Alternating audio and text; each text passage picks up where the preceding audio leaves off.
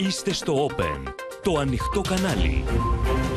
Κυρίες και κύριοι, καλησπέρα σας. Είμαι ο Νίκος Τραβελάκης και πάμε να δούμε μαζί τα νέα της ημέρας στο κεντρικό δελτίο ειδήσεων του Open που αρχίζει αμέσως τώρα.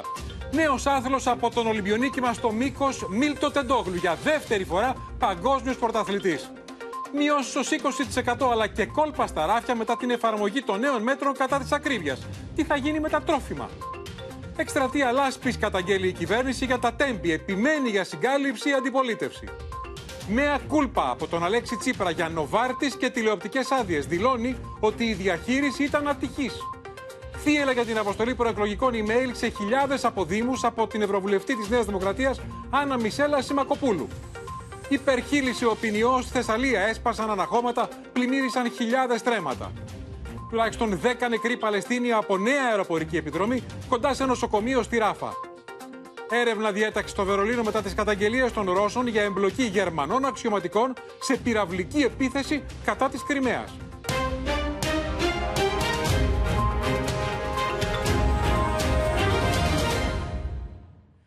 Υπερήφανους, κυρίες και κύριοι, έκανε όλους τους Έλληνες για μια ακόμα φορά σήμερα ο Ολυμπιονίκης μας στο μήκος Μίλτος Τεντόγλου, ο οποίος ανέβηκε ξανά στην κορυφή του κόσμου. Κατέκτησε το χρυσό στο Παγκόσμιο Πρωτάθλημα Κλειστού Στίβου για δεύτερη συνεχόμενη φορά, μετά από αγώνα θρίλερ, κερδίζοντας κυριολεκτικά στον πόντο τους αντιπάλους του. Είναι το δέκατο μετάλλιο που κατακτά από το δύο χιλιάδες δεκαοκτώ σε Ολυμπιακούς, Παγκόσμια και Ευρωπαϊκά Πρωταθλήματα, αποδεικνύοντας πριν κλείσει τα είκοσι έξι του ότι είναι ο κορυφαίος Έλληνας αθλητής όλων των εποχών στο Στίβο. Γνωρίζοντας την αποθέωση από τους Έλληνες φιλάθλους στη Γλασκόβη, ο Μίλτος Τεντόγλου ξάφνιασε πάλι με τις αυθόρμητες δηλώσεις του. Θα τις δείτε, ενώ έριξε και μια βόμβα. Να δούμε το ρεπορτάζ και αμέσως μετά ζωντανά μαζί μας ο Γιώργος Τσαντάκης για αυτή ακριβώς τη βόμβα Τεντόγλου.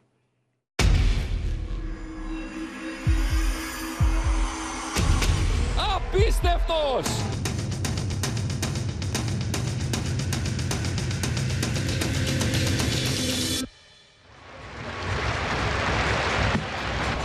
Είναι μεγάλο άλμα από την πρώτη προσπάθεια. Απίστευτος ο Μίλτος Τεντόγλου. Απίστευτος. Τι κάνει αυτό το παιδί, θα μας τρελάνει όλους πραγματικά. Κοιτάξτε την κερκίδα. Είναι ο απόλυτος κυρίαρχος στο μήκος και απέδειξε και στο Παγκόσμιο Πρωτάθλημα Κλειστού Στίβου στη Γλασκόβη ότι κανείς δεν μπορεί να τον αμφισβητήσει. Ο Μίλτος Τεντόγλου, με άλμαστα οκτώ είκοσι δύο από την πρώτη του προσπάθεια, πανηγύρισε το χρυσό μετάλλιο, έκανε περήφανους όλους τους Έλληνες, διευρύνοντας την πλούσια συλλογή του με το δέκατο χρυσό σε επίπεδο ανδρών και δέκατο τρίτο συνολικά μετάλλιο στην καριέρα του. Ο ίδιος δεν χάνει την ευκαιρία να δείχνει πόσο ξεχωριστός τύπος είναι, ακόμα και αν τον βάζουν να αγωνίζεται πρωί. Ε, ο αγώνας μου τα χάλια, ε, ούτε στο χειρότερο μου εχθρό να κάνει τελικό το πρωί πραγματικά. Ό,τι χειρότερο. Ό,τι χειρότερο. Πολύ δύσκολο, πολύ... δεν είχα καμία όρεξη πραγματικά. Προσπαθούσα, προσπαθούσα από μόνος μου να ενεργοποιηθώ. Ένιωθα ότι είμαι, δεν ξέρω, στο Πανελλήνιο, στο Βαλκανικό, κάτι τέτοιο ένιωθα. Πολύ περίεργος αγώνας και δεν το ευχαριστήθηκα καθόλου. Δεν με νοιάζει το χρυσό μετάλλιο, δεν με νοιάζει δηλαδή, αλλά εντάξει. Θα μπορούσε να πηγεί, πάει πολύ καλύτερα αν ο αγώνας ήταν απόγευμα σίγουρα. Στην κορυφή του κόσμου και πάλι ο Μίλτος Τεντόγλου με την κατάκτηση του χρυσού μεταλλίου στο Παγκόσμιο Πρωτάθλημα Κλειστού Στίβου της Γλασκόβης. Όσο μακριά φτάνει το κάθε άλμα του, τόσο ψηλά υψώνει τη σημαία και την υπερηφάνεια μας. Μίλτο, σε ευχαριστούμε. Θερμά συγχαρητήρια. Για να κατακτήσει για δεύτερη συνεχόμενη φορά την κορυφή του κόσμου, ο σπουδαίος Τεντόγλου έπρεπε να κερδίσει ένα αγωνιστικό θρίλερ. Και τα κατάφερε.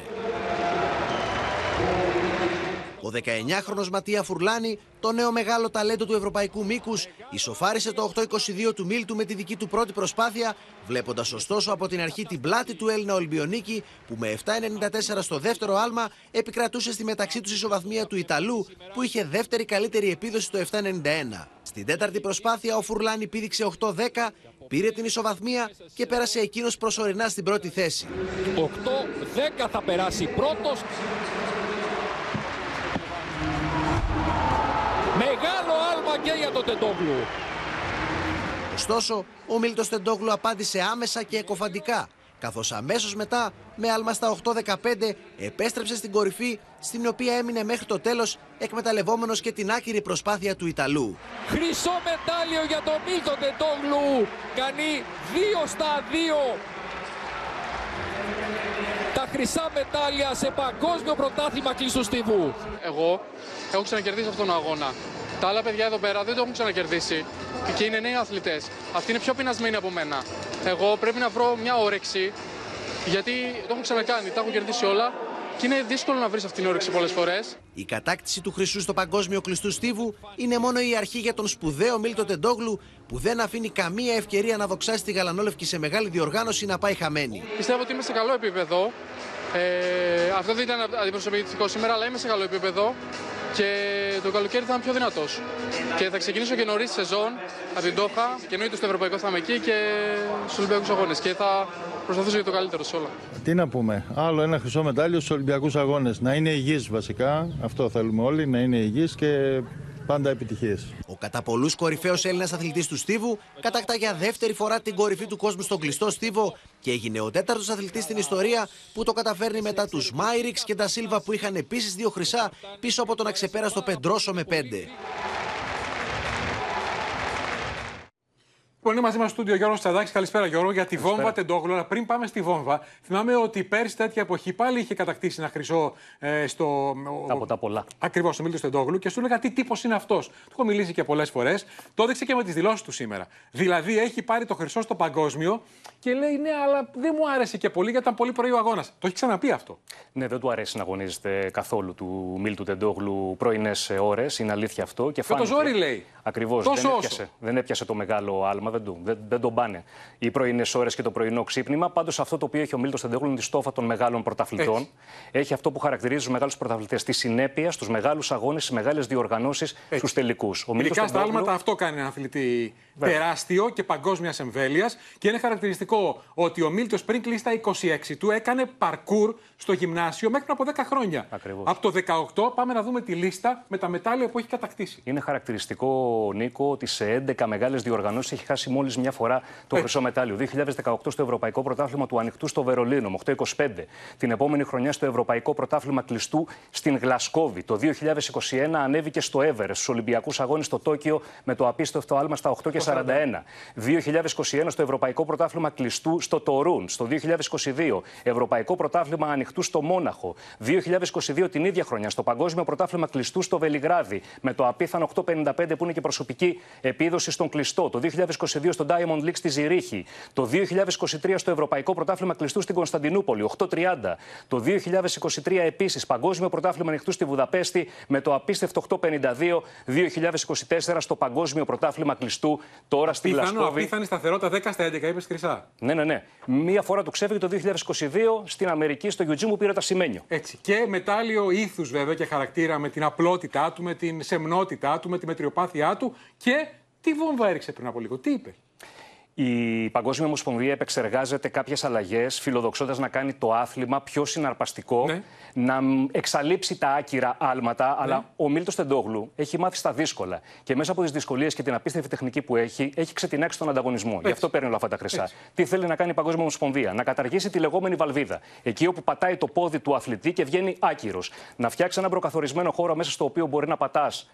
Όπου θες, δεν πρόκειται να κάνεις άκυρο άλμα, ναι, και από εκεί που πάτησες μέχρι εκεί που πήδηξες. Και τι είπε ο Τεντόγλου, θα το δούμε στην κάμερα. Είπε ο Τεντόγλου ότι εγώ έχω μάθει στα δύσκολα. Άμα να το κάνουμε τόσο απλό το μήκος, να πηδάει οποιοδήποτε, αλλάξω άθλημα και είμαι και πάρα πολύ καλός στο τριπλούν. Άρα ο Τεντόγλου είπε: αν καταργήσουν τα άκυρα, τη βαλβίδα, πάω στο τριπλούν. Γυρνάω στο τριπλούν. Καταπληκτικό. Μιλάμε για τον κορυφαίο αθλητή όλου του κόσμου στο μήκος. Ακριβώς. Όλη την τελευταία πενταετία. Γιώργο, να σε ευχαριστήσουμε, να δούμε αυτή την βόμβα από τον Ολυμπιονίκη μας, τον Μίλτο Τεντόγλου. Γιατί θα γίνει το αγώνισμα πολύ εύκολο και θα μπορούν να το κάνουν όλοι. Ενώ τώρα εγώ έχω χάλασει πολλά χρόνια προπόνησης για να δουλέψω την τεχνική μου και την ακρίβειά μου ε, και θα, αυτό θα το πάρουν και μετά το μήκος γίνεται απλά πανεύκολο αγώνισμα. Το άλμα είναι πολύ εύκολο αγώνισμα, η ακρίβεια είναι το δύσκολο. Και μετά θα πηδάνε όλοι και δεν θέλω να το κάνω αυτό το αγώνισμα.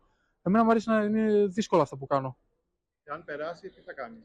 Θα κάνω τριπλούν άμα περάσει. Έχεις κάνει τριπλούν, έχεις δοκιμάσει? Κάνω την προπόνηση, είμαι πολύ Γάλλος.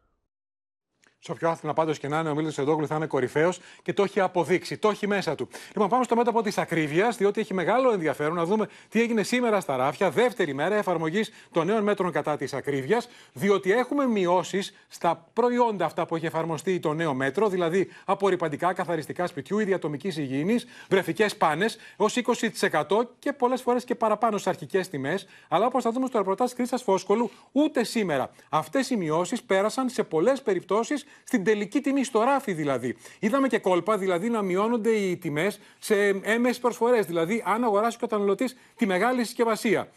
Υπάρχει διαφορά στο βρεφικό γάλα, εκεί μπαίνει πλαφόν, εκεί είναι μεγαλύτερες οι μειώσεις, όχι παντού. Και βεβαίως περιμένουμε ότι θα γίνει στα τρόφιμα. Εκεί ε, έχει ξεκινήσει, αλλά θα χρειαστεί χρόνος, το μέτρο από το χωράφι στο ράφι, καθαρή τιμή. Να δούμε το ρεπορτάζ, αλλά και τα όσα είπε σήμερα ο Πρωθυπουργός. Δεύτερη μέρα εφαρμογής των τεσσάρων μέτρων της κυβέρνησης για την αντιμετώπιση της ακρίβειας, με τους καταναλωτές να σπέβδουν στα σούπερ μάρκετ για να διαπιστώσουν και οι ίδιοι αν οι αρχικές τιμές έχουν συμπαρασύρει τις τιμές στα ράφια. Δεν κοιτάξα λεπτομερώς, αλλά εν πάση περιπτώσει οι τιμές αναβαίνουν συνέχεια. Ανακοινώνονται σήμερα και αύριο, δεν ξέρω, μακάρι, μακάρι, το θέλουμε όλοι. Έως τώρα τρεις χιλιάδες εννιακόσιοι κωδικοί έχουν μειωμένες αρχικές τιμές σε βασικά προϊόντα της καθημερινότητας, όπως για παράδειγμα βρεφικές πάνες τριάντα δύο τεμαχίων. Το Φεβρουάριο κόστιζαν δώδεκα ευρώ και εξήντα έξι λεπτά. Ενώ σήμερα ένα ευρώ και τριάντα πέντε λεπτά φθηνότερα τις βρίσκει κάποιος. Σε σχέση με πριν από δύο μήνες είναι πολύ καλύτερα, θεωρώ, και βάζουν και κάτι προσφορές συνέχεια. Σε άλλη περίπτωση όμως βρεφικές πάνες πενήντα τεμαχίων, ενώ φαίνεται να έχει γίνει μείωση στην αρχική τους τιμή, όμως στο ράφι ο καταναλωτής θα έχει κέρδος μόνο δέκα λεπτά. Καθώς δύο Φεβρουαρίου κόστιζαν δέκα ευρώ και είκοσι πέντε λεπτά, ενώ μετά τη μείωση θα πληρώσουν δέκα ευρώ και δεκαπέντε λεπτά. Και δεν πρόκειται κάποια διαφορά, όχι. Αυτά τα προϊόντα που παίρνω εγώ δεν πρόσκειται διαφορά. Σημαντική μείωση φαίνεται πως υπάρχει σε γνωστό καθαριστικό πιάτων, καθώς μία μέρα πριν την εφαρμογή των μέτρων κόστιζε πέντε ευρώ και ενενήντα οκτώ λεπτά, ενώ σήμερα είναι στα τρία ευρώ και σαράντα λεπτά. Ο Κυριάκος Μητσοτάκης, σε επίσκεψη που πραγματοποίησε στον Ασπρόπυργο, αναφέρθηκε και στο μεγάλο θέμα της ακρίβειας. Το πρόβλημα της ακρίβειας είναι το νούμερο ένα ζήτημα το οποίο απασχολεί σήμερα την ελληνική κοινωνία. Και θέλω να ξέρετε ότι η ελληνική κυβέρνηση θα είναι διαρκώς παρούσα, με ελέγχους στην αγορά, με διαρθρωτικές παρεμβάσεις, έτσι ώστε όχι μόνο να συγκρατούμε τον πληθωρισμό, αλλά να μπορούμε να αρχίσουμε να βλέπουμε και πραγματικές μειώσεις τιμών. Οι Έλληνες τα προηγούμενα χρόνια πλήρωναν έως και διακόσια δεκατρία τοις εκατό ακριβότερα το βρεφικό γάλα σε σχέση με άλλες ευρωπαϊκές χώρες. Σε κάποιες περιπτώσεις φαίνεται να υπάρχει σημαντική πτώση τιμών τώρα, ενώ σε κάποιες άλλες όχι.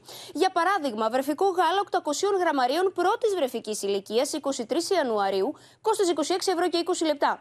Ενώ σήμερα κοστίζει είκοσι ένα ευρώ και ογδόντα οκτώ λεπτά. Δηλαδή έγινε μία έκπτωση τέσσερα ευρώ και τριάντα δύο λεπτά.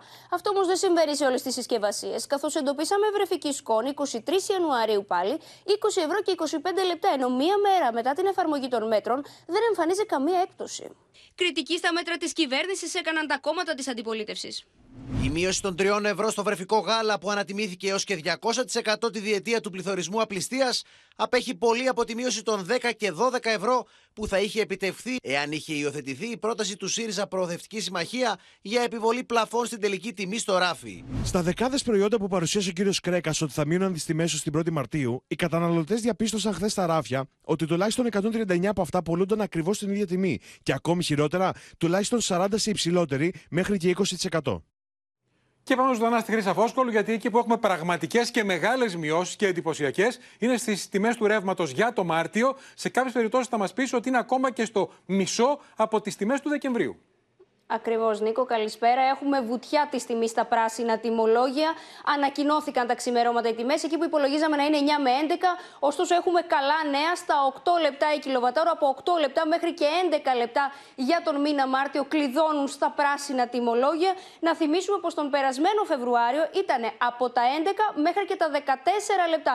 Μαζί συζητούσαμε, Νίκο, ότι τον περασμένο Δεκέμβριο ότι μπορεί να κλειδώσουν κάπου στα δεκαπέντε με δεκαέξι λεπτά η κιλοβατόρα. Ήταν δεκαέξι το Δεκέμβριο και τώρα είναι οκτώ με έντεκα. Σχεδόν. Α, Τιμή. Στα πράσινα. Να δούμε όμως ποιοι είναι στα οι κίτρινα... κερδισμένοι και οι χαμένοι. Ναι.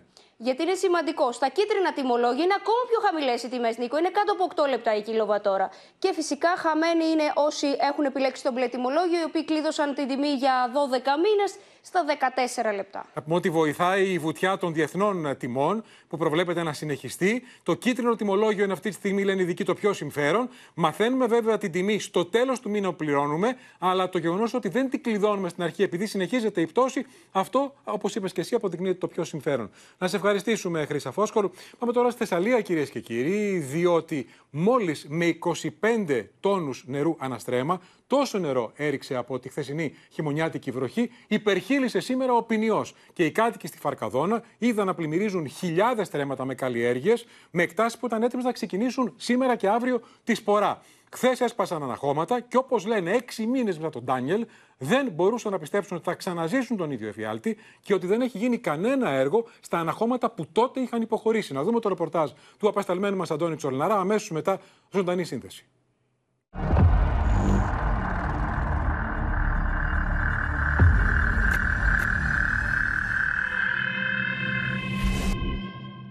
Δυστυχώς δεν μας ακούει κανείς. Είμαστε στο έλεος. Έξι μήνες μετά, στο ίδιο έργο θεατές. Η κατάσταση που ζούμε είναι δραματική. Περίπου είκοσι χιλιάδες στρέμματα καλλιεργήσιμης γης στη Θεσσαλία χάθηκαν για ακόμη μια φορά κάτω από το νερό εξαιτίας της υπερχείλησης του Πηνείου και μάλιστα με μόλις είκοσι πέντε χιλιοστά βροχής. Κόποι μηνών μετά τον Ντάνιελ καταστράφηκαν λίγο πριν την περίοδο της σποράς. Ρίξαμε λεφτά, τα οργώσαμε.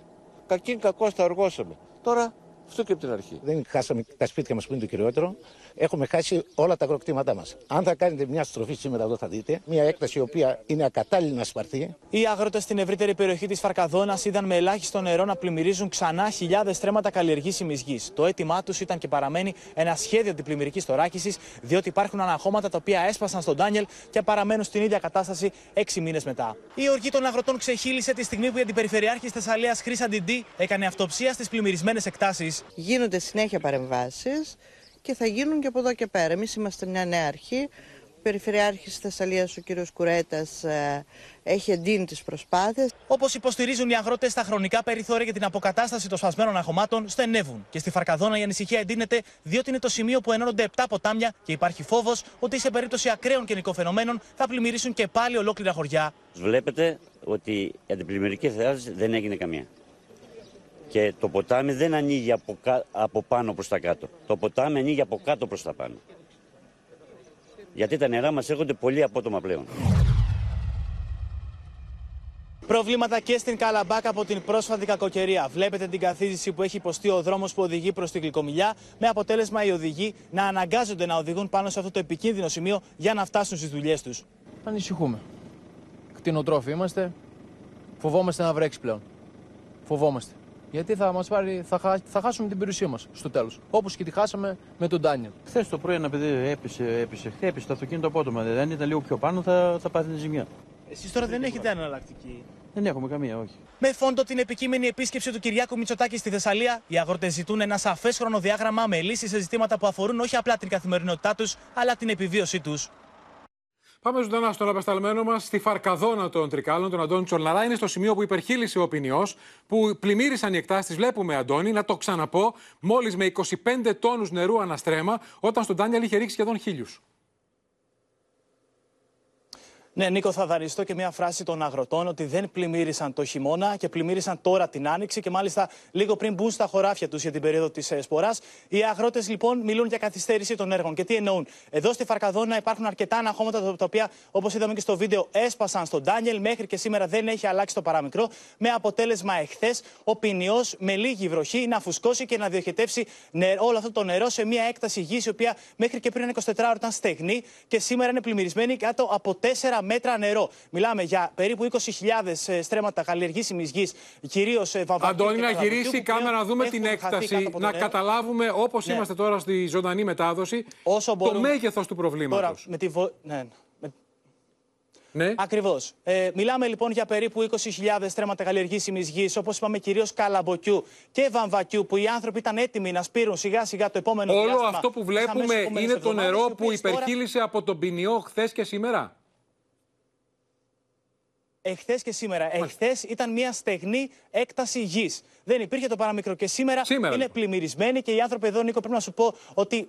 Ε, ναι, ακριβώς. Οι άνθρωποι λοιπόν ε, αγωνιούν, έρχονται εδώ νωρίς, από νωρίς το πρωί για να παρακολουθήσουν την πορεία και ανησυχούν κιόλας ότι τη Δευτέρα περιμένουν και άλλη βροχή στην ε, περιοχή και δεν ξέρουν τι θα συμβεί το επόμενο διάστημα. Καταγγέλνουν φυσικά ότι δεν έχουν επαρθεί ουσιαστικές λύσεις, δηλαδή να μπαλωθούν τα αναχώματα τα οποία έχουν σπάσει από το προηγούμενο διάστημα, διότι υπήρχαν έξι μήνες περιθώριο για να φτιάξουν αυτά τα αναχώματα και τώρα βρίσκονται σε αυτή την κατάσταση. Και μιλάμε, Νίκο, για ολόκληρα χωριά τα οποία πάλευαν πραγματικά να ανακάμψουν όλους αυτούς τους μήνες και τώρα έρχονται ξανά αντιμέτωποι με αυτόν τον υδάτινο εφιάλτη. Και επειδή πες ότι πέρασε ο χειμώνας, Αντώνη, πρέπει να πω ότι τα ακραία καιρικά φαινόμενα πλέον δεν έχουν εποχή. Είναι δώδεκα μήνες το χρόνο. Άρα οι αρμόδιοι πρέπει να δουν καλά αυτήν την εικόνα, να προβληματιστούν και να κινηθούν άμεσα, γιατί έχει αποδείξει πρόσφατη ιστορία ότι μπορεί να έχουμε πλημμύρες και καλοκαίρι και άνοιξη και χειμώνα και φθινόπωρο. Οποιαδήποτε εποχή. Ε, Αρχές φθινοπόρου έγινε η καταστροφή με τον Ντάνιελ και τον Ελίας. Να σε ευχαριστήσουμε, Αντώνη Τσολναρά. Λοιπόν, και από τη Φαρκαδόνα των Τρικάλων πάμε λίγο πιο ανατολικά, πάμε στα Τέμπη, στην τραγωδία με τους πενήντα επτά νεκρούς, καθώς μένεται η σύγκρουση για το θέμα το ποιος μπάζωσε την ε, περιοχή που συγκρούστηκαν τα, τα δυο, οι δύο μοιραίες αμαξοστοιχίες, η επιβατική και η εμπορική. Με τον ε, κυβερνητικό εκπρόσωπο να επιμένει ο, να δείχνει και την κυβέρνηση συνολικά, όπως και ο κ. Τριαντόπουλος, ο αρμόδιος υπουργός, το τότε συντονιστή της πυροσβεστικής, και τον συντονιστή να λέει ότι εγώ δεν πήρα ποτέ ε, απόφαση, ούτε έδωσε εντολή να μπαζωθεί η περιοχή. Κινήθηκα μόνο τις πρώτες ώρες μετά την τραγωδία. Όχι μετά, όχι πέντε και έξι Μαρτίου.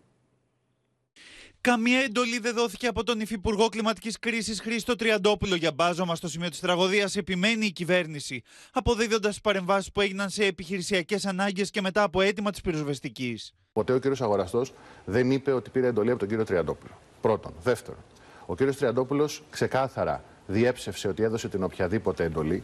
Εκρίθη λοιπόν επιχειρησιακά αναγκαίο να γίνει μια ενέργεια για να μπορούν οι γερανοί να σηκώσουν τα βαγόνια. Την ίδια ώρα, ο αντιστράτηγος της πυροσβεστικής Ευάγγελος Φαλάρας, επικεφαλής της επιχείρησης διάσωσης στην τραγωδία των Τεμπών, εξηγεί ότι δεν είχε καμία εμπλοκή στις εκχωματώσεις και τον μπάζωμα που έγινε στις έξι Μαρτίου, αφού δηλαδή είχε ολοκληρωθεί η απομάκρυνση των βαγονιών και η ολοκλήρωση των ερευνών για νεκρούς και εγκλωβισμένους. Εγώ δεν ζήτησα εκχωμάτωση. Ζήτησα από το ΣΟΠ να μου φέρουν τον εξοπλισμό για να μου δώσει την ευχέρεια να ελέγξω και να εντοπίσω νεκρούς και ζωντανούς. Για τις μετέπειτα παρεμβάσεις, εγώ την Παρασκευή που έφυγα, είχαμε ελέγξει ακόμα και αν υπήρχε κάτι κάτω από τις λαμαρίνες, οι οποίες ήταν πολύ κοντά στο τούνελ. Ήταν δηλαδή το τελευταίο σημείο και είχαν φύγει και τα βαγόνια που δεν είχαν εμπλοκεί στη σύγκρουση. Τις καταγγελίες περί συγκάλυψης απέρριψε και ο Υπουργός Μεταφορών, τονίζοντας ότι η προτεραιότητα είναι να αναδειχθούν τα λάθη που έγιναν για να μην επαναληφθεί τέτοια τραγωδία. Καμία συγκάλυψη, η υπόθεση ναι. είναι στη δικαιοσύνη. Ναι. Ποια είναι η ευθύνη όμως της πολιτικής ηγεσίας του Υπουργείου Υποδομών και Μεταφορών, ποια ήταν τα σφάλματα τα οποία έγιναν, έτσι ώστε να ενισχύσουμε και από αυτή την άποψη την ασφάλεια των σιδηροδρόμων. Οι συγγενείς των θυμάτων επιμένουν να ζητούν απαντήσεις για τον μπάζωμα που έγινε και να καταγγέλουν προσπάθεια συγκάλυψης. Κύριοι, δόθηκε μια εντολή μπαζώματος. Ως ελάχιστο για εμάς αλλά και για το σύνολο της κοινωνίας είναι να δοθεί ένα όνομα για αυτήν την αξιόπινη και υβριστική πράξη. Υπάρχουν εγκλήματα για τα οποία η απόδοση δικαιοσύνης είναι μονόδρομος. Για το θέμα της συγκάλυψης, ότι το ήθελαν. Το προσπάθησαν, απλώς δεν είναι ικανοί ούτε για αυτό. Η ιστορία με τον μπάζωμα και την απομάκρυνση των στοιχείων από τον τόπο της τραγωδίας την αγνοούσε ο ειδικός επέτης ανακριτής. Δεν δόθηκε ποτέ καμία παραγγελία. Έγιναν όλα ερήμην της κύριας ανάκρισης. Αναπάντητα παραμένουν τα ερωτήματα για το τι προκάλεσε τη μεγάλη έκρηξη και την μπάλα φωτιάς μετά τη σύγκρουση των δύο τρένων. Για τα αίτια που προκάλεσαν την έκρηξη ρωτήθηκε και ο Διευθύνων Σύμβουλος του ΟΣΕ Παναγιώτης Τερεζάκης. Δεν είπα ποτέ ότι τα έλαια σιλικόνης είναι αυτά τα οποία προσ... ε, δημιούργησαν τη φωτιά. Ίσα ίσα και στη Βουλή είπα ότι πρέπει να κληθεί επίσημα ο κατασκευαστής, όπως γίνεται σε όλα τα μεγάλα δυστυχήματα, ακόμη και στα αεροπορικά, επίσημα και να καταθέσει ενόρκος ο κατασκευαστής, εάν οφείλονται σε αυτό ή σε κάτι άλλο. Αντικείμενο της ανάκρισης είναι και η ταχύτητα που είχαν τα δύο τρένα την ώρα της σύγκρουσης, καθώς οι συγγενείς καταγγέλνουν πως παραβιάστηκαν όλα τα πρωτόκολλα ασφαλείας και πως η επιβατική αμαξοστοιχεία είχε αναπτύξει ταχύτητα που έφτανε τα εκατόν εξήντα χιλιόμετρα την ώρα.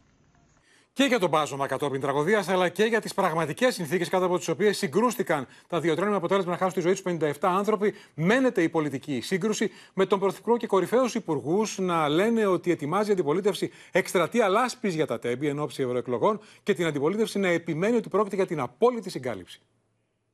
Η κυβέρνηση κατηγορεί την αντιπολίτευση για εργαλειοποίηση της τραγωδίας των Τεμπών και επαναλαμβάνει σε όλους τους τόνους πως η δικαιοσύνη είναι αυτή που θα δώσει τις τελικές απαντήσεις, εξετάζοντας όλες τις πτυχές. Σε εκκρεμή ποινική υπόθεση οφείλουν, ξαναλέω, οι πολιτικοί να αφίστανται. Γιατί εμείς δεν θα έχουμε το τεκμήριο ούτε της αμεροληψίας ούτε της ουδετερότητας. Ερώτηση... Ούτε εγώ το έχω, ούτε ο κύριος Κασελάκης το έχει, ούτε κανένας άλλος πολιτικός το έχει. Η αντιπολίτευση επιστρέφει τις κατηγορίες στην κυβέρνηση και καταγγέλει απόπειρα κυβερνητικής συγκάλυψης των αιτιών που οδήγησαν στο δυστύχημα. Ο ίδιος ο Μητσοτάκης είναι τιμωρήχος. Σας θυμίζω τις εκατοντάδες παρεμβάσεις του για το μάτι. Είναι ντροπή του να λέει τέτοια πράγματα. Του επιστρέφονται αυτές οι κατηγορίες και αν έχει το θάρρος να κοιτάξει τα μάτια του συγγενείς των θυμάτων. Η αντιπολίτευση δυστυχώς προσπαθεί να χτίσει αφήγημα πάνω στον πόνο, στον πόνο ανθρώπων. Ο κύριος Κασελάκης δεν είναι τηλεσχολιαστής ή τηλεκριτικός ή τηλεδικαστής. Έχει μια θεσμική ιδιότητα. Όταν λοιπόν κάποιος λέει κάτι τέτοιο για συγκάλυψη, όταν λέει τόσο βαριές κουβέντες, να έρθει να μας πει ποια είναι η συγκάλυψη. Την ίδια ώρα, τα κόμματα της αντιπολίτευσης συνεχίζουν να ασκούν δρυμία κριτική στην κυβέρνηση για την Εξεταστική Επιτροπή και το όχι σε ενδεχόμενο παράταση των εργασιών. Όλη η αντιπολίτευση, όλα τα κόμματα της αντιπολίτευσης θεωρούσαμε ότι υπάρχουν κρίσιμοι, χρήσιμοι μάρτυρες οι οποίοι πρέπει να έρθουν να καταθέσουν με αυθαίρετη απόφαση της πλειοψηφίας. Οι εργασίες σταμάτησαν στις είκοσι Φεβρουαρίου. Ο Πρωθυπουργός δείχνει να μην αντιλαμβάνεται ότι στο έγκλημα των τεμπών είναι και αυτός συμμέτοχος και συνένοχος. Η λάσπη που έριξε ο ίδιος, η άσφαλτος, το τσιμέντο, είναι η λάσπη για να θάψει το ζήτημα. Η συγκάλυψη υπήρχε, δεν μπορούσαμε... Υπήρχε και άσχημη συμπεριφορά και από το Προεδρείο αλλά και από τους συναδέλφους της πλειοψηφίας. Δεν μπορούσαμε να κάνουμε την ερώτηση όπως έπρεπε. Τάχα ήταν θυγμένοι, τάχα ήταν θυμωμένοι, έβγαινε το Προεδρείο, γινόταν πολύ άσχημο κλίμα. Τώρα, αίσθηση και πολλές συζητήσεις έχει προκαλέσει το σημερινό μέα κούλπα που είπε ο Αλέξης Τσίπρας, ο πρώην Πρωθυπουργός, σχεδόν μια δεκαετία μετά, για δύο υποθέσεις που συγκλώνησαν την πολιτική σκηνή της χώρας, τις τηλεοπτικές άδειες και την υπόθεση Novartis. Και στα δύο η διαχείριση ήταν ατυχής, είπε σήμερα ο Αλέξης Τσίπρας. Αντίδραση πριν από λίγο από τον Παύλο Πολάκη. Ατυχές σύντροφε Αλέξη που τα είπες αυτά, είπε ο κύριος Πολάκης, και τουλάχιστον περιμέναμε να έρθει να τα πει στο συνέδριο του ΣΥΡΙΖΑ. Με διάθεση αυτοκριτικής για την περίοδο της διακυβέρνησης του ΣΥΡΙΖΑ, ο Αλέξης Τσίπρας μίλησε για πρώτη φορά δημόσια μετά την παραίτησή του, χαρακτηρίζοντας ως ατυχή τη διαχείριση της κυβέρνησης ΣΥΡΙΖΑ σε δύο θέματα: των τηλεοπτικών αδειών και της υπόθεσης Novartis. Η πρόθεσή μας ήταν να δημιουργήσουμε ένα ευνομούμενο πλαίσιο στη λειτουργία του ραδιοτηλεοπτικού τοπίου και καταλήξαμε τελικά, μέσα και από την απόφαση του Συμβουλίου της Επικρατείας, να έχουμε τα ίδια και χειρότερα. Και α, στο τέλος, α, χωρίς κανένα κέρδος, παρά μονάχα με πολιτικό κόστος για την τότε α, κυβέρνηση. Όσον αφορά την υπόθεση Novartis, εμφανίστηκε να παίρνει αποστάσεις από τη σκληρή γραμμή που είχε υιοθετηθεί τότε, αλλά τόνισε ότι δεν είναι δόκιμη η σύγκριση με τα σημερινά δεδομένα της κυβέρνησης Μητσοτάκη για το κράτος δικαίου. Είχαμε ένα τεράστιο σκάνδαλο με την πιθανή εμπλοκή κάποιων πολιτικών προσώπων. Και η πρόθεσή μας να μην παρέμβουμε σε αυτό το σκάνδαλο, να το αποδώσουμε στη δικαιοσύνη, μας οδήγησε σε χειρισμούς που έδιναν την εντύπωση ότι βάζουμε στο ίδιο τσουβάλι ανθρώπους που πιθανότατα να είχαν εμπλοκή, ανθρώπους που α, ήταν βέβαιος σχεδόν ότι δεν είχαν καμία εμπλοκή. Και να δημιουργήσουμε περισσότερους εχθρούς σε μια περίοδο μάλιστα όπου χρειαζόμασταν συμμάχους. Λάθος, σύντροφε Αλέξη Τσίπρα. Ατυχές ήταν πως δεν ήρθες στο συνέδριο να τα πεις αυτά, αλλά πήγες στο συνέδριο της Καθημερινής. Ατυχής ήταν η αυταπάτη μεγάλου τμήματος της ηγεσίας του ΣΥΡΙΖΑ πως η δικαιοσύνη θα έκανε τη δουλειά της. Ατυχής δεν ήταν ο διαγωνισμός για τα κανάλια του Νίκου Παπά και του Λευτέρη Κρέτσου, αλλά η πολιτική επιλογή μετά την απόφαση του Συμβουλίου της Επικρατείας που έριξε το διαγωνισμό να μην ξανανομοθετήσουμε τον ίδιο διαγωνισμό. Ο πρώην Πρωθυπουργός αναφέρθηκε και στην πρώτη περίοδο διακυβέρνησης ΣΥΡΙΖΑ, το πρώτο εξάμηνο του δύο χιλιάδες δεκαπέντε και το δημοψήφισμα που έφερε τη χώρα ένα βήμα πριν την έξοδο από το ευρώ, απαντώντας ταυτόχρονα και στις πρόσφατες αναφορές του τότε Προέδρου της Δημοκρατίας Προκόπη Παυλόπουλου. Είχα ξεκαθαρίσει τον τότε Πρωθυπουργό και το είχα διαρρεύσει και στον τύπο ότι εγώ Πρόεδρος της Δραχμής δεν πρόκειται να γίνω. Και θα έφυγα. Τότε μια στιγμή δεν πέρασε από το μυαλό μου η πιθανότητα να διαπραγματευτώ την παρουσία της χώρας στην Ευρωπαϊκή Ένωση στο Ευρώ. Και ουδέποτε απείλησε να παραιτηθεί. Είπε ότι θα παρετούμουν ναι, αν δεν. Ναι. Αλλά εσά, είχαμε είχαμε μια ναι. διαρκή και ειλικρινή επικοινωνία με τον Προκόπη Παυλόπουλο. Και το ότι α, η στρατηγική μου ήταν στρατηγική διεκδίκησης εντός της Ευρωπαϊκής Ένωσης και εντός του Ευρώ ήταν απολύτως γνωστό στον, στον Προκόπη Παυλόπουλο. Ως επιτεύγματα και παρακαταθήκη του, ο Αλέξης Τσίπρας επέλεξε το μαξιλάρι των τριάντα επτά δισεκατομμυρίων, τη Συμφωνία των Πρεσπών και την καθαρή διαχείριση δημοσίου χρήματος. Επομένως, έφυγε ο Κώστας, καλησπέρα. Μέα κούλπα από τον Αλέξη Τσίπρας, σχεδόν δέκα χρόνια μετά, για τηλεοπτικές άδειες Novartis, οι αναφορές που είδαμε για το καλοκαίρι του δεκαπέντε, το δημοψήφισμα. Αυτό που Προκόπης Παυλόπουλος. Και ξαναείπε με τον δικό τρόπο και ο Αλέξης Τσίπρας ότι θα έφευγε, δεν μπορούσε να γίνει πρόεδρος της Δραχμής. Έχουμε μία εικόνα για τρία γεγονότα σε μία περίοδο που συγκλώνησε τη χώρα, άδειες Novartis και δημοψήφισμα. Και πραγματικά αυτό που έχει προκαλέσει πολλές συζητήσεις είναι ότι ο Αλέξης Τσίπρας τα είπε τώρα και δεν τα είπε, για παράδειγμα, μετά την εκλογική ήττα του ΣΥΡΙΖΑ, το δεκαεννιά στο είκοσι τρία. Ακριβώς, Νίκο. Ο Αλέξης Τσίπρας, αρχικά είδαμε ένα διαφορετικό Αλέξη Τσίπρα από αυτόν που είχαμε συνηθίσει όλα τα προηγούμενα χρόνια. Έναν Αλέξη Τσίπρα αυτοκριτικό. Να μιλάει δηλαδή για όσα πολλοί περίμεναν να έχει μιλήσει όχι τώρα, αλλά ήδη από το δύο χιλιάδες δεκαεννιά ή τουλάχιστον μέσα στα χρόνια από το δύο χιλιάδες δεκαεννιά έως το δύο χιλιάδες είκοσι τρία. Μίλησε δηλαδή για ατυχή διαχείριση κάποιων υποθέσεων που είχαν συγκλονίσει πραγματικά το Πανελλήνιο, όπως είναι οι τηλεοπτικές άδειες, όπως είναι η υπόθεση Novartis. Μάλιστα, εδώ θέλω να σου πω ότι πέραν της αντίδρασης του Παύλου Πολάκη, της συντροφικής μέσα σε πολλά εισαγωγικά αντίδρασης. Είχαμε και μία ανάρτηση από τον Άδωνη Γεωργιάδη, πρώην Υπουργό Υγείας, ως τέτοιος είχε εμπλακεί κιόλας, το όνομά του είχε εμπλακεί σε αυτή την υπόθεση, ο οποίος κάνει με ανάρτησή του στο Twitter επίθεση στον Αλέξη Τσίπρα. Πολύ συγκεκριμένα λέει ότι από το μεγαλύτερο σκάνδαλο του ελληνικού κράτους στο κάναμε λάθος διαχείριση με την Novartis, ένας Τσίπρας δρόμος. Ήταν όλη η σκευωρία τους μία ντροπή, λέει ο Άδωνης Γεωργιάδης.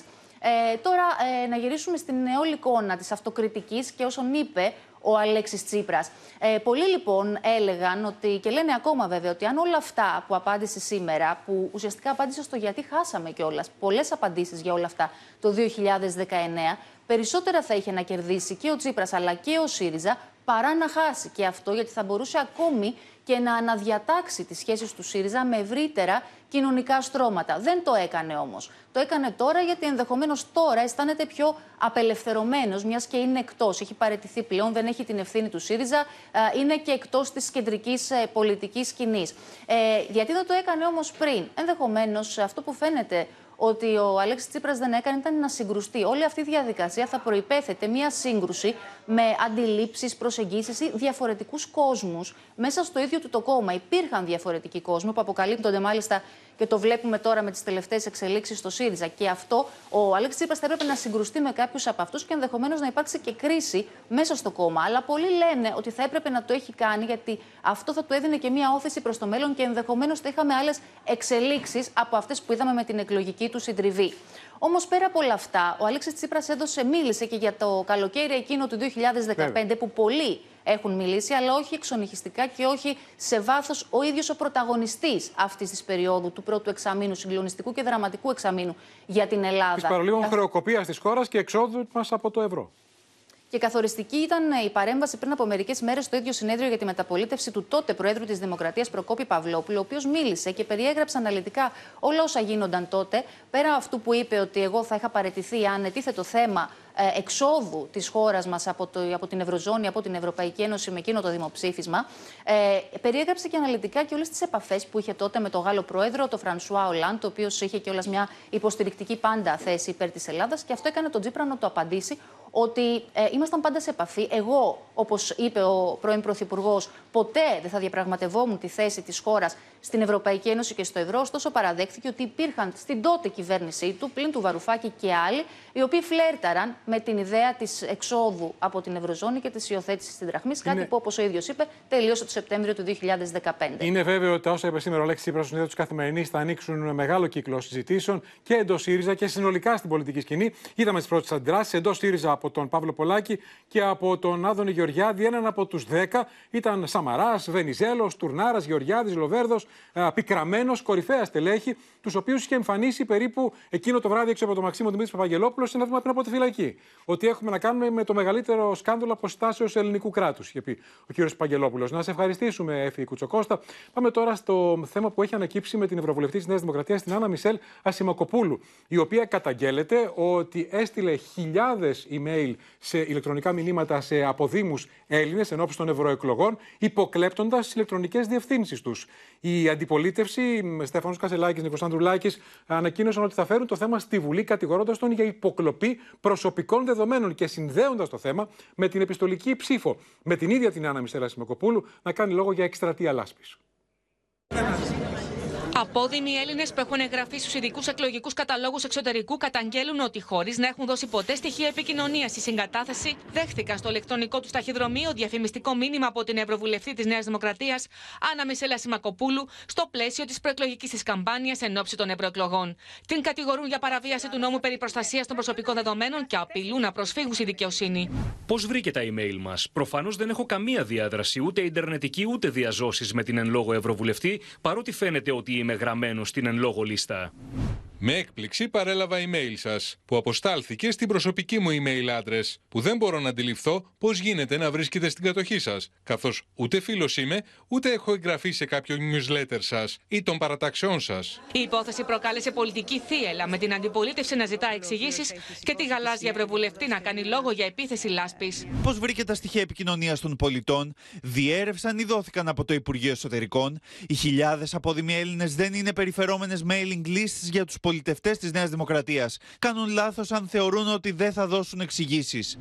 Εκατό ημέρες πριν από τις ευρωεκλογές, το γραφείο μου απέστειλε newsletter σε Έλληνες του εξωτερικού με στοιχεία επικοινωνίας που συγκέντρωσα ως ευρωβουλευτής στη διάρκεια των τελευταίων πέντε ετών, ώστε να ζητήσω την άδεια να επικοινωνώ τακτικά μαζί τους, όπως πράττω πάντοτε σεβόμενοι τα προσωπικά δεδομένα και το τζι ντι πι αρ από το δύο χιλιάδες δεκαοκτώ. Το Υπουργείο Εσωτερικών δεν δίνει σε κανένα υποψήφιο εκλογικούς καταλόγους. Έλληνες του εξωτερικού επισημαίνουν ότι πριλάβουν το γαλάζιο διαφημιστικό μήνυμα είχαν δώσει προηγουμένως στις συγκεκριμένες ηλεκτρονικές διευθύνσεις αποκλειστικά και μόνο για την εγγραφή τους στην πλατφόρμα για την ψήφο των αποδήμων. Θα πρέπει η ηγεσία του Υπουργείου Εσωτερικών ε, να δώσει πιστικές απαντήσεις και πάντως επιμένω ότι είναι η χειρότερη αρχή που θα μπορούσαμε να έχουμε για το θεσμό της επιστολικής ψήφου. Ουδέποτε έλαβα προσωπικά δεδομένα από το Υπουργείο Εσωτερικών ή άλλο φορέα της κυβέρνησης που να αφορούν στους Έλληνες του εξωτερικού. Θεωρίες συνωμοσίας που συσχετίζουν τις εγγραφές για την επιστολική ψήφο με την προσωπική μου δράση έχουν σκοπό να με χρησιμοποιήσουν για να πλήξουν το θεσμό της επιστολικής ψήφου. Να στέλνει email εν ώψη των εκλογών είναι δικαίωμά της και προστατεύεται και με την απόφαση του Συμβουλίου της Επικρατείας. Το ΚΚΕ είχε επισημάνει έγκαιρα ότι η θέσπιση της επιστολικής ψήφου συνεπάγεται τεράστιους κινδύνους νόθευσης και χειραγώγησης της λαϊκής ψήφου, μέσα από μια διαδικασία που μόνο αδιάβλητη δεν είναι. Πάμε τώρα στη Ρόδο, κυρίες και κύριοι, από όπου ο Υπουργός Εθνικής Άμυνας Νίκος Δέντιας έστειλε νέο μήνυμα σήμερα στην Τουρκία, με ιδιαίτερες αναφορές στο ρόλο του Καστελόριζου, τονίζοντας ότι η Ελλάδα δεν πρόκειται ποτέ να απεμπολίσει τα κυριαρχικά της δικαιώματα, όπως αυτά απορρέουν από την εφαρμογή του διεθνούς δικαίου. Η πατρίδα μας, η Ελλάδα, δεν έχει καμία πρόθεση να καταστεί χώρα περιορισμένης κυριαρχίας. Και βέβαια η φιλανδοποίηση δεν πρόκειται να βρει νέα έδρα στην Ελλάδα. Και η πατρίδα μας διατηρεί αυτονόητα το δικαίωμα άμυνάς της απέναντι σε κάθε επιβουλή και σε κάθε σημείο του εθνικού μας χώρου, έως και την έσχατη και την μικρότερη βραχονησίδα του. Πάμε τώρα στη Γάζα. Είναι καταιγιστικές οι εξελίξεις τελευταίες ώρες, κυρίες και κύριοι. Καθώς είχαμε νέο χτύπημα α, κοντά σε ένα νοσοκομείο στη Ράφα από το Ισραήλ, οι πρώτες αναφορές μιλούν για πολλούς νεκρούς, την ώρα σχεδόν, την ίδια ώρα που αμερικανικά αεροπλάνα πετούσαν τριάντα πέντε από τον αέρα, τριάντα πέντε χιλιάδες γεύματα βοήθεια σε ανθρώπους που, α, σύμφωνα με τον Ο Η Ε, πεθαίνουν από την πείνα στη Γάζα, με τον Biden μπροστά στη μελώνη να τα μπερδεύει και να λέει ότι θα πετάξουμε δέματα με βοήθεια, με γεύματα στην Ουκρανία αντί για τη Γάζα. Την ίδια ώρα μένεται η σύγκρουση για το μακελιό με τους εκατόν δεκαεπτά νεκρούς, ενώ νωρίτερα έγινε γνωστό ότι οι Χούθοι βύθισαν εμπορικό πλοίο και χτύπησαν βρετανική φρεγάτα στην Ερυθρά Θάλασσα.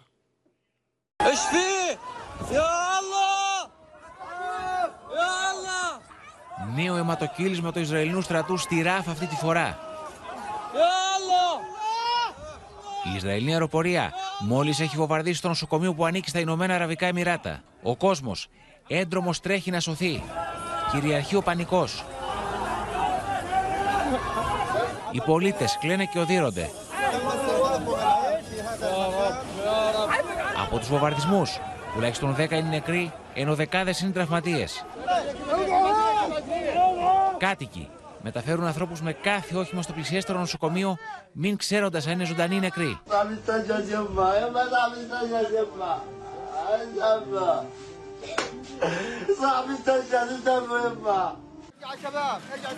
Στον απόϊχο του μακελιού της πέμπτης τηλεορίδα της Γάζας, όπου εκατόν δεκαεπτά άνθρωποι έχασαν τη ζωή τους, όταν ο Ισραηλινός στρατός άνοιξε πύριζε η παγκόσμια κοινή γνώμη. Η διεθνής κοινότητα ζητάει κατάπαυση του πυρός στην περιοχή και διερευνά τις ευθύνες μετά την τραγωδία ευμέσου διανομής ανθρωπιστικής βοήθειας. Ήταν η πιο άγρια φωνική επίθεση από το δύο χιλιάδες επτά, όταν τότε η Χαμάς ανέλαβε τα ηνία της Γάζας. Η κατάσταση στη τηλεορίδα της Γάζας είναι αποκαρδιωτική. Σήμερα, τέσσερα παιδιά έχασαν τη ζωή τους λόγω υποσιτισμού. Σύμφωνα με τον Ο Η Ε, δύο κόμμα δύο εκατομμύρια άνθρωποι κινδυνεύουν να λιμοκτονήσουν. Ωστόσο, παρά την τεταμένη κατάσταση που επικρατεί από το μακελιό της Πέμπτης, αυξάνονται οι ελπίδες για επίτευξη συμφωνίας κατάπαυσης του πυρός μεταξύ του Ισραήλ και της Χαμάς. Πολλά θα εξαρτηθούν και από τη στάση που θα κρατήσει τα επόμενα είκοσι τέσσερις ώρες η Παλαιστινιακή Οργάνωση. Άμεση κατάπαυση του πυρός ζητά ο Λευκός Οίκος. Πριν λίγο, αμερικανικά ες εκατόν τριάντα ξεκίνησαν ρήψεις υλικού ανθρωπιστικής βοήθειας στη Γάζα. Η εικόνα συγκλονίζει. Ο κόσμος ητοκραυγάζει.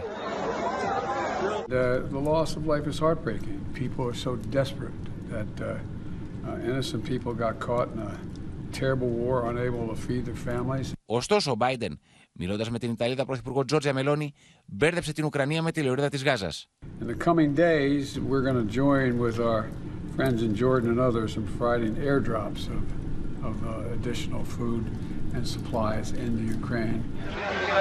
Συγγενείς δεκάδων Ισραηλινών που κρατάει Χαμάς στη λωρίδα της Γάζας διαδηλώνουν με προορισμό την Ιερουσαλήμ.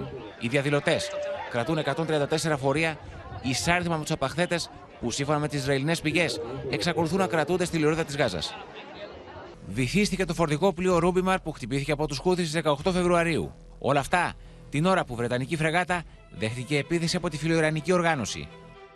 Το βλέμμα της Μελόνι πάντως τα έλεγε όλα όταν άκουσε τον Μπάιντεν να λέει ότι θα ρίξουμε ανθρωπιστική βοήθεια στην Ουκρανία. Και εκεί θα πάμε τώρα, διότι έχει προκαλέσει μείζον θέμα η καταγγελία της Μόσχας ότι υπάρχει πιθανή εμπλοκή Γερμανών αξιωματικών σε πυραυλική επίθεση κατά της Κριμαίας. Σήμερα το Γερμανικό Υπουργείο Άμυνας διέταξε έρευνα χωρίς να διαψεύδει για την υποκλοπή. Πάμε να δούμε το ραπορτάζ των συνομιλιών. Να δούμε το ραπορτάζ αμέσως μετά, ζωντανή σύνδεση με Βερολίνο. Έχουμε δηλώσεις του καγκελάριου Σόλτς.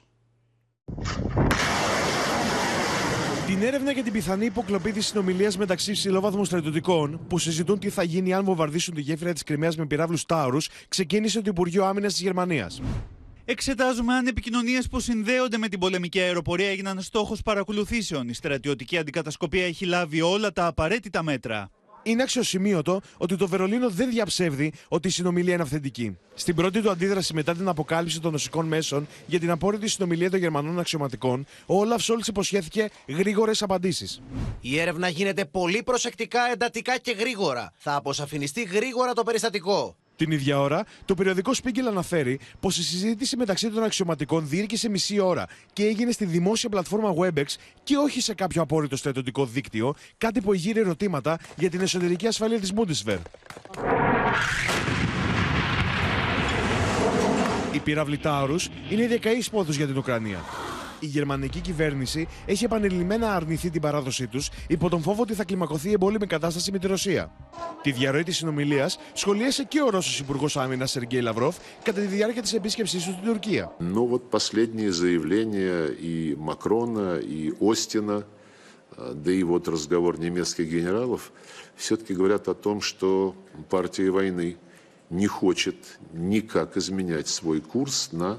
Нанесение стратегического поражения России на поле боя.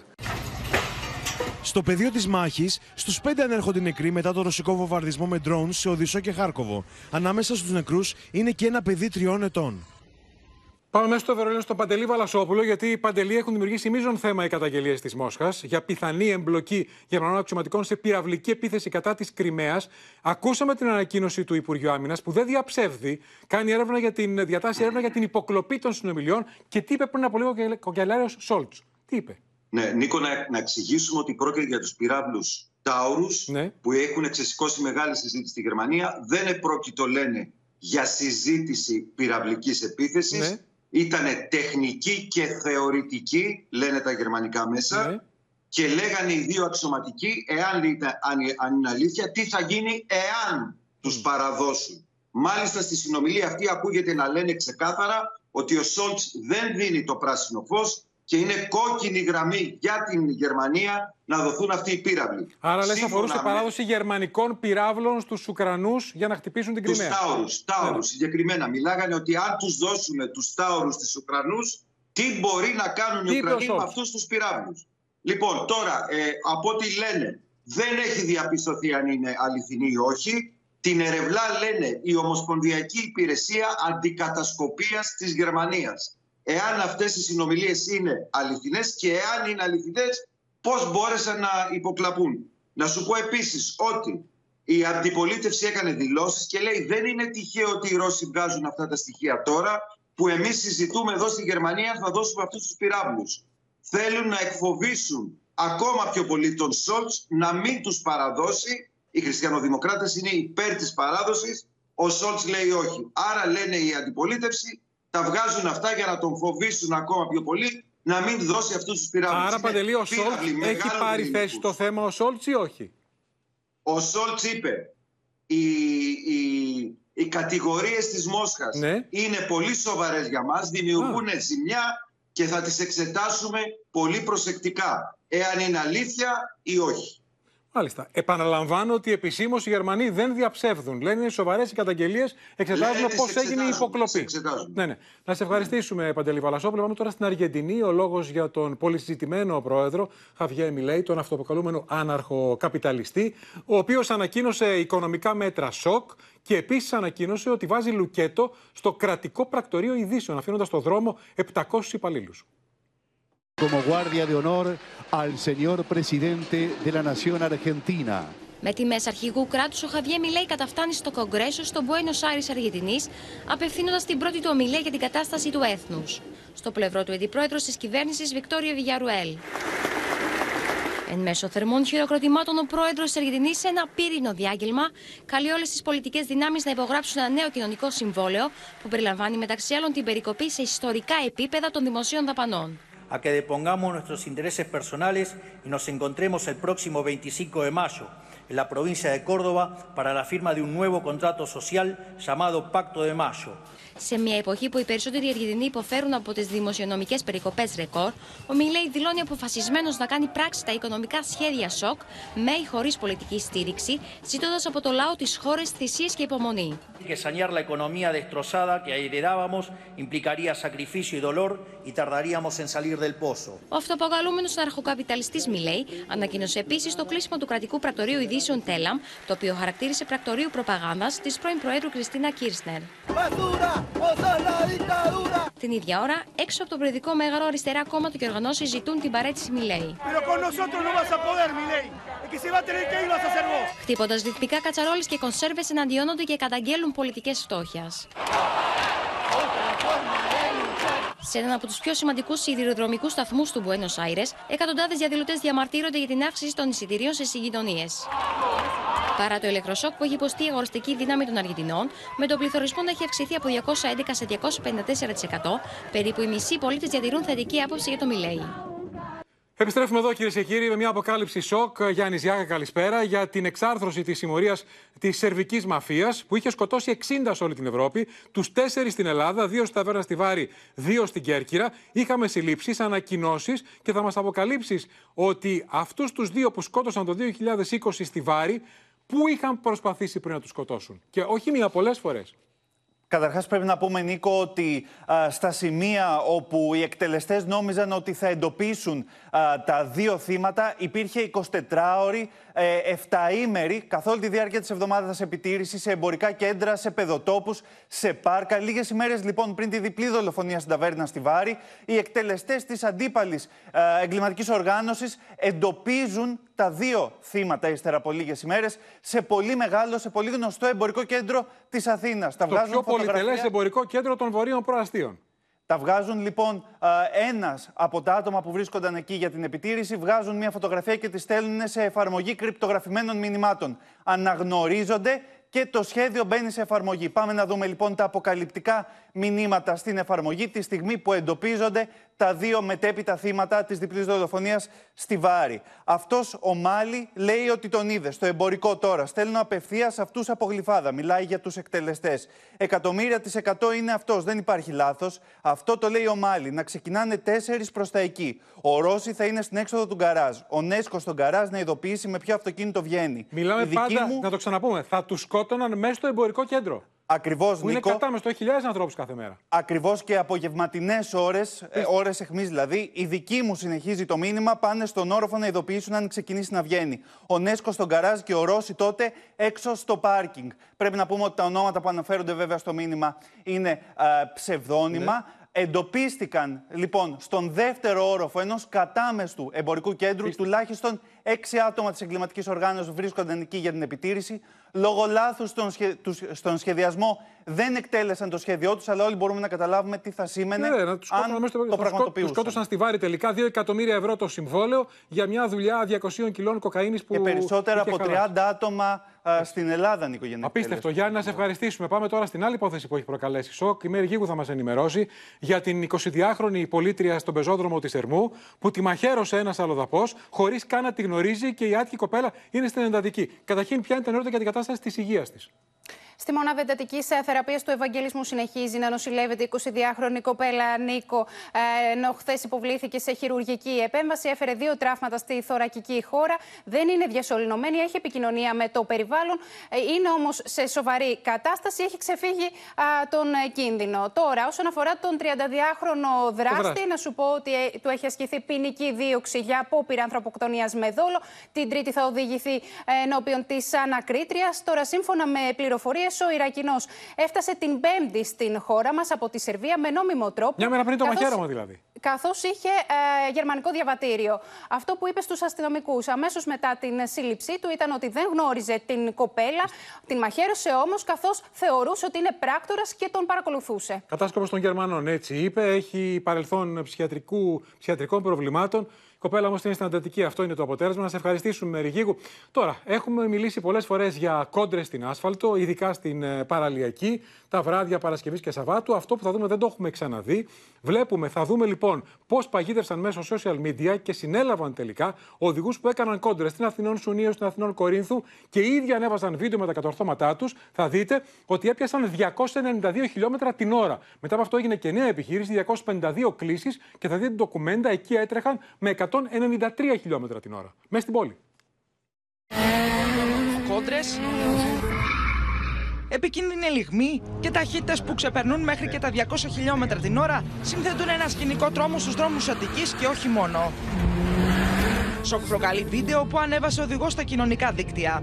Στα πλάνα φαίνεται το όχημα να πιάνει τα διακόσια ενενήντα δύο χιλιόμετρα την ώρα στην λεωφόρο Αθηνών Σουνίου και την ίδια ώρα ο οδηγός βιντεοσκοπούσε αδιαφορώντας όχι μόνο για την δική του ζωή αλλά και για τις ζωές των άλλων. Μας προβληματίζει, μας σοκάρει, το θεωρούμε εγκληματική συμπεριφορά. Μετά από έρευνα των αστυνομικών, ταυτοποιήθηκαν δύο οδηγοί με βάση και τα βίντεο που ανήρθησαν στα μέσα κοινωνικής δικτύωσης και σε βάρος τους σχηματίστηκε δικογραφία. Το πρώτο δεκάμηνο μόνο του είκοσι τρία είχαν πεντακόσιους δεκαοκτώ νεκρούς. Φαινόμενα που είναι με κόντρες με υψηλές ταχύτητες είναι στην προτεραιότητά μας. Το πρώτο δίμηνο του, του είκοσι τέσσερα σε σχέση με το είκοσι τρία, οι παραβάσεις στη βροχιά συνολικά είναι συν είκοσι τοις εκατό.